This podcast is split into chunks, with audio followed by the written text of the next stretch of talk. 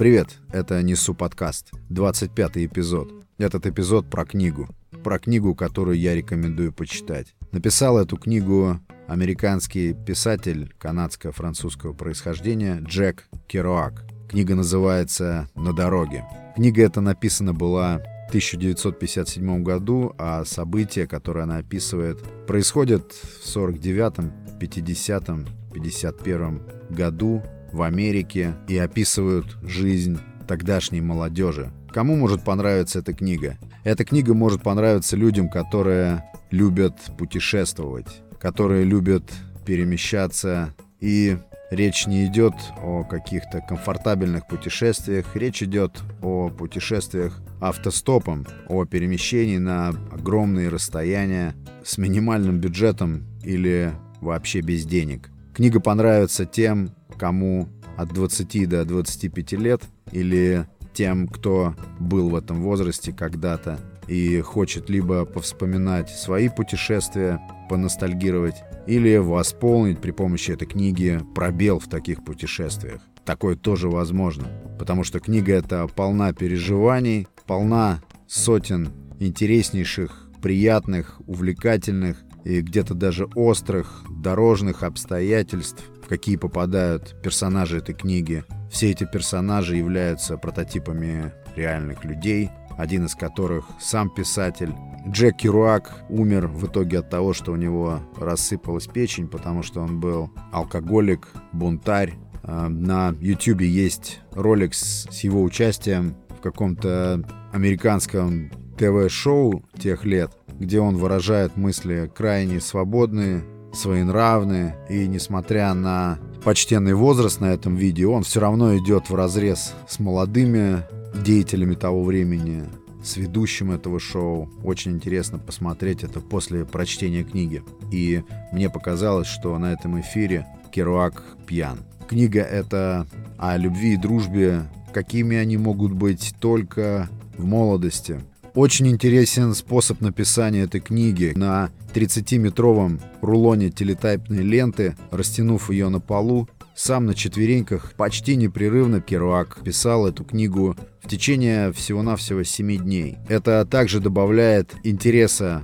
к прочтению, потому что ввиду такого способа ее написания вся эта книга кажется невероятно цельной и при этом очень насыщенной микрообстоятельствами полна чувств и полна переживаний, потому что лично я переживал там не только за центрального героя, от которого ведется повествование, но и сопереживал всем остальным героям этой невероятной истории. Это Америка 50-х, когда она показывает бурный рост, экономический, социальный, послевоенный скачок, зарождение движения хиппи, которое позже получит распространение по всему миру. Движение хиппи основывалось на свободе мысли, свободе выбора, свободе действий. Свобода в основе всего. Противостояние всевозможной агрессии, противостояние войнам, пацифизм. Все это формировало молодежь тех лет, которая отказывалась быть привязанной к чему-либо, к каким-то адресам, городам, Люди эти свободно перемещались по всей стране. 2900 миль от Нью-Йорка до Сан-Франциско, где-то пешком, где-то на грузовиках, ради того, чтобы встретиться со своими друзьями, чтобы устроить дикую вечеринку. Да, книга полна безрассудства, но безрассудство это не исключает нравственность. Потому что, еще раз подчеркну, книга показывает красивую природу зарождения дружбы, очень красиво показываются моменты любви, которая возникает в юности буквально из ничего, совершенно случайно, лишь после прикосновения взглядами. Книга — это о стертых в дороге сандалях, о веселых, задорных разговорах работяг, мчащих по бескрайним американским просторам, сидя в кузове грузовика без тента, о том, как экономят топливо на пути из Денвера в Мехико, можно проехать 30 километров, спускаясь с горы с выключенным двигателем, о том, как на каких-то заброшенных, забытых АЗС, пока спит смотритель, можно по-хулигански заправить машину и умчать, не расплатившись, потому что впереди тысячи миль, а у тебя нет ни цента. О том, как один месяц ты для того, чтобы пропитаться, работаешь на сборе хлопка и изнываешь от боли в изрезанных от этой работы пальцах, как достигаешь океана, как от восточного берега Нью-Йорка ты достигаешь Тихого океана, о том, как без всяких навигаторов, без гугла собирались огромные шумные, веселые вечеринки в Денвере, и друзья, подруги, единомышленники стекались в этот город со всей страны и умудрялись сделать это одновременно, о том, что ты ни к чему абсолютно не привязан в молодости, о желании дороги, о бесконечном движении, о поиске ответов там, за горизонтом, о поиске своей судьбы там, за горизонтом.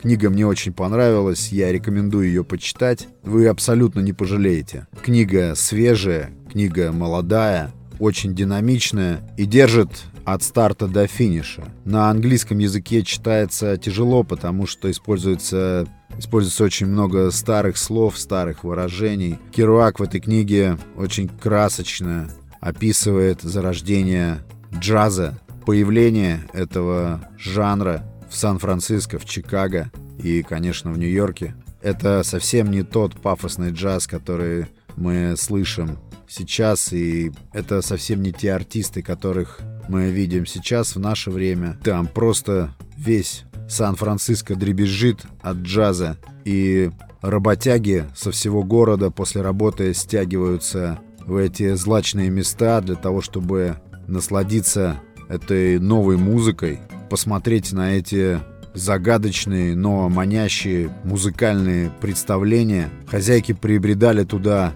в домашних халатах на звуки этого безумного джаза. Это были джазовые феерии. Каждый раз, когда в этой книге повествуется о том, что главный герой или его друзья засиживаются в каком-то одном месте, то так и хочется сказать им, ребята, давайте-ка снова в дорогу. Рекомендую почитать эту книгу. Книга называется «На дороге». Написал ее Джек Керуак, середина прошлого века, география Америки, захватывающие путевые заметки, стоптанные туфли, пронизанные ветрами штатов фланелевые рубахи, запах океана Сан-Франциско, огни Нью-Йорка, красивые виды Рокки-Маунтин к западу от Денвера, вагоны, ночлежки, лачуги и, конечно же, любовь.